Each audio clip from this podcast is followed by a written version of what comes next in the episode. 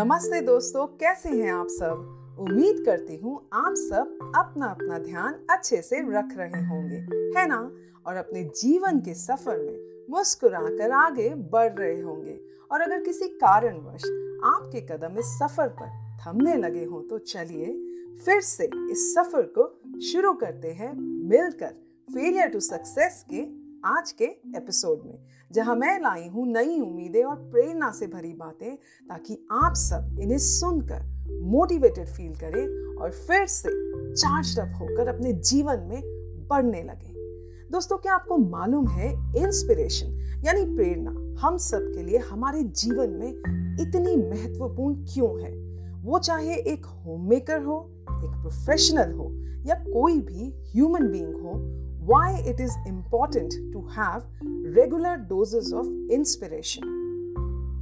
दोस्तों, पहले तो हम ये जानेंगे कि इंस्पिरेशन है क्या और ये हमें कहाँ से मिल सकती है इंस्पिरेशन यानी प्रेरणा, एक ऐसा एहसास या एक ऐसी फीलिंग है जो हमें कुछ नया, कुछ बेहतर, सकारात्मक करने की या जीवन में आगे बढ़ने की प्रेरणा देती है ये प्रेरणा हमें किसी महान इंसान के काम से, किसी के व्यक्तित्व से, किसी गाने से, किसी वस्तु, किसी की खूबसूरत कला को देखकर या प्रकृति इत्यादि से भी मिल सकती है। देखा आपने प्रेरणा के कितने सारे सूत्र हमारे जीवन में आसानी से अवेलेबल है। दोस्तों, खाने में अगर नमक कम पड़ता है तो खाने का स्वाद नहीं आता। ऐसे ही हमारे जीवन में अगर प्रेरणा नहीं होगी तो हमारी ज़िंदगी नीरस हो जाएगी। यानी ज़िंदगी तो हम जिएँगे, पर उसका आनंद नहीं उठा पाएँगे। इंस्पिरेशन हमारे जीवन में इसीलिए उपयोगी है क्योंकि जीवन के सफ़र में जब कभी हम चलते चलते हारने लगते हैं या निराश होने लगते हैं तो इंस्पिरेशन हमें नए रास्ते दिखाती है, नए आइडियाज़ देती है और हमारे अंदर एक नई सकारात्मक शक्ति का संचार करती है। अगर हम रेगुलरली अपनी डे टू डे लाइफ में कुछ ऐसी हैबिट्स यानी आदतें बना लें, जैसे सवेरे टाइम पर उठकर अपने लिए थोड़ा समय निकालना, जैसे एक्सरसाइज करना वॉक करना, प्रकृति को निहारना, अपनी डेली एक्टिविटीज़ को टाइमली प्लान करना और इन आदतों के हिसाब से चलना। रात को सोने से पहले ऐसी बुक्स पढ़ना, यानी कुछ ऐसा पढ़ना जो हमारे माइंड में एक पॉजिटिव इम्पैक्ट क्रिएट करे। तो हम इन हैबिट से बहुत इंस्पायर्ड फील करते हैं। इंस्पिरेशन हमारे अंदर हिडन टैलेंट्स को जगाती है और हमारी क्रिएटिविटी को बाहर लाती है। जब भी हम इंस्पायर्ड फील करते हैं तो हम बेहतर और पॉजिटिव फील करते हैं और हमारे काम करने की क्षमता भी बढ़ती है। तो देखा दोस्तों आपने इंस्पिरेशन कैसे हमारी ज़िंदगी में खूबसूरत बदलाव लाती है और धीरे धीरे ये हमें एक वेल बींग स्टेट की तरफ़ ले जाती है। आज फेलियर टू सक्सेस के चैनल पर हम बात कर रहे हैं प्रेरणा की तो आज फिर से आप सब के लिए मैं लाई हूँ एक बहुत ही सुंदर और इंस्पिरेशनल कहानी। इस कहानी को मैंने इंटरनेट से सर्च किया है और इसे अपने विचारों और इंसाइट्स के साथ अपने लिसनर्स के लिए इसे हिंदी में ट्रांसलेट किया है। इस कहानी का नाम है द टू फाल्कन्स आइए पहले जानते हैं थोड़ा फाल्कन पक्षी के बारे में। फाल्कन एक छोटे से लेकर मध्य आकार तक का एक पक्षी होता है, जो हॉक्स ईगल्स और वल्चर्स की फैमिली को बिलोंग करता है। ये चीते से भी चार गुना तेज है। ये अपनी तेज नज़र के लिए माना जाता है और आसमान में काफ़ी ऊंचाई पर उड़ सकता है और अपनी तेज नज़र की वजह से अपने शिकार को ऊंचाई से, आसानी से देख सकता है और उसे धर दबोचता है। तो चलिए, शुरू करते हैं इस छोटी सी कहानी को। एक बार की बात है, एक राजा होता है और उसे पक्षियों से बहुत प्यार होता है। उसने अपने महल में ही संसार के कोने कोने से बेहद खूबसूरत और नाना प्रकार के पक्षी पाले हुए थे। जिनकी देखभाल वह बहुत अच्छे से करवाता था। एक बार उसे अरब देश से दो बहुत ही प्रभावशाली और आकर्षक फाल्कन पक्षी तोहफे में दिए जाते हैं। हिंदी भाषा में फाल्कन को बिहरी भी कहा जाता है। राजा ने इतने खूबसूरत फाल्कन्स अपने पूरे जीवन में नहीं देखे थे। राजा ने इन खूबसूरत फाल्कन्स को ट्रेनिंग देने का सोचा और उसने इन फाल्कन्स को अपने हेड फाल्कनर को सौंप दिया। हेड फाल्कनर यानी जो फाल्कन्स का ध्यान रखता है और उन्हें शिकार करने की ट्रेनिंग देता है। ट्रेनर एक नियमित रूप से दोनों फाल्कन्स को ट्रेनिंग देना शुरू कर देता है। ट्रेनर को उन फाल्कन्स को ट्रेनिंग देते देते कुछ महीने बीत जाते हैं। इसी बीच राजा को एक दिन उत्सुकता होती है कि उन फाल्कन बर्ड्स की ट्रेनिंग कैसी चल रही है। राजा ने अपने मंत्री को तुरंत आदेश दिया कि उस ट्रेनर को महल में उसके समक्ष उपस्थित किया जाए। राजा का संदेश मिलते ही वो ट्रेनर आया और उसने राजा को उन फाल्कन्स के बारे में बताया। ट्रेनर ने कहा, उसमें से एक फाल्कन पक्षी बहुत ही शानदार तरीके से आसमान में ऊँचा उड़ना सीख गया है। लेकिन दूसरा फाल्कन जिस दिन से आया है, उस दिन से ही पेड़ की टहनी पर ही बैठा हुआ है। राजा ये सुनकर आश्चर्यचकित हो जाता है और सोच में पड़ जाता है। कुछ दिन और इंतज़ार करने के बाद राजा ने एक सभा बुलाई। और जिसमें उसने अपने राज्य के कोने कोने से चिकित्सकों और ओझाओं को न्योता दिया और उन सबसे इस मसले का हल निकालने को कहा। उन सबने राजा के कहने पर अपने अनुभव और अपनी शक्तियों का इस्तेमाल उस फाल्कन पक्षी पर किया, पर ताजुब उनमें से कोई भी उस फाल्कन पक्षी को उड़वा नहीं पाया।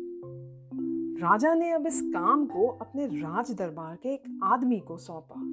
अगले दिन सुबह राजा अपने महल की खिड़की से उस फाल्कन पक्षी को देख रहा था और उसे उड़ाने के लिए सब कितनी कोशिशें कर रहे हैं, ये भी राजा ध्यान से देख रहा था।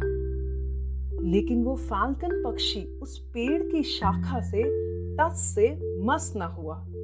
ये सब नज़ारा देखते हुए राजा ने सोचा कि मुझे ग्रामीण क्षेत्र के किसी ऐसे अनुभवी इंसान से मदद लेनी चाहिए जो इस समस्या की जड़ तक जा सके। राजा ने अगले दिन सुबह दरबार में उपस्थित अपने सैनिकों को आदेश दिया कि जाओ और किसी किसान को लेकर आओ। आदेश मिलते ही सैनिक ग्रामीण क्षेत्र से एक किसान को ढूंढते हैं और उसके समक्ष अपनी समस्या रखते हैं। किसान ये सब सुनकर उनसे एक दिन की मोहलत माँगता है।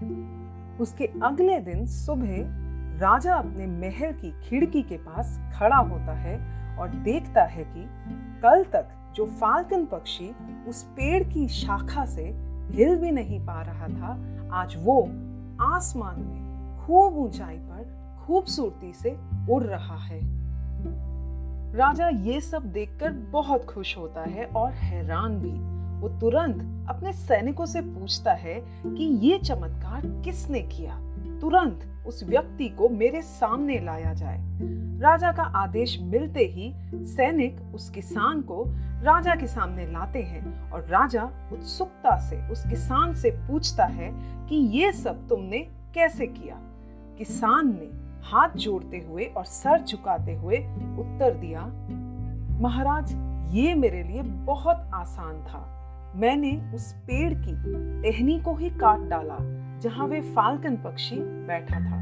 और जैसे ही मैंने उस टहनी को काटा, उस पक्षी ने आसमान में धीरे धीरे खूबसूरती से ऊँची उड़ान भरनी शुरू कर दी। तो दोस्तों, ये थी कहानी दो फाल्कन बर्ड्स की। क्या इस कहानी से आप कुछ समझे? आइए सुनते हैं इस कहानी के खूबसूरत इंसाइट्स को। दोस्तों, हम सबके अंदर बहुत सारी खूबियाँ हैं और उड़ने की क्षमता भी है, लेकिन हम सबको कभी कभी इस बात का एहसास नहीं होता है। इस कहानी में राजा ने अपने ट्रेनर से लेकर चिकित्सकों और ओझाओं के द्वारा उस फाल्कन पक्षी को कितने मौके दिए उड़ने के लिए। लेकिन वो फाल्कन पक्षी अपने कंफर्ट जोन यानी उस पेड़ की शाखा को छोड़ना ही नहीं चाहता था। उसे उस आरामदायक शाखा पर बैठना और आराम करना अच्छा लग रहा था। धीरे धीरे ये उसकी आदत बन गई थी और फिर उसे वहाँ से कोई नहीं हिला सका। जबकि फाल्कन एक ऐसा पक्षी है जो आसमान में बहुत ऊँचा उड़ सकता है। वो सिर्फ़ एक शाखा पर बैठने के लिए नहीं बना है और फिर जब वह किसान आया तो उसने वो पेड़ की टहनी काट दी, जिससे वो सीधा उड़ता ही गया। दोस्तों, ये खूबसूरत जीवन भी हमारे लिए एक सुनहरा अवसर है और इस जीवन में हमारे पास ऐसे बहुत मौके आते हैं, नई संभावनाएँ आती हैं और बहुत सारी उम्मीदें भी आती हैं, ताकि हम इन मौक़ों का फ़ायदा उठा सकें और हम भी अपनी उड़ान भर सके और आसमान की बुलंदियों को छू सके। लेकिन बहुत बार ऐसा होता है कि हम अपनी कंफर्टेबल ब्रांच यानी कंफर्ट जोन को पकड़कर बैठ जाते हैं और खुद से कोई एफर्ट करना ही नहीं चाहते और कोई रिस्क भी नहीं लेना चाहते। ठीक उस फाल्कन पक्षी की तरह। और जब हमें लगता है कि हमारी हर ज़रूरत हमारे उस कंफर्ट जोन के दायरे में पूरी हो रही है तो हम कोशिश करना भी छोड़ देते हैं। आई अग्री दोस्तों, हर एक की ज़िंदगी में उतार चढ़ाव होते हैं और हम सबके मन में डर भी होता है। लेकिन जब तक हम उस आरामदायक शाखा को नहीं छोड़ेंगे तो हम नई अपॉर्चुनिटीज़ को कैसे एक्सप्लोर करेंगे? हम अपने जीवन में कुछ नया कैसे सीखेंगे?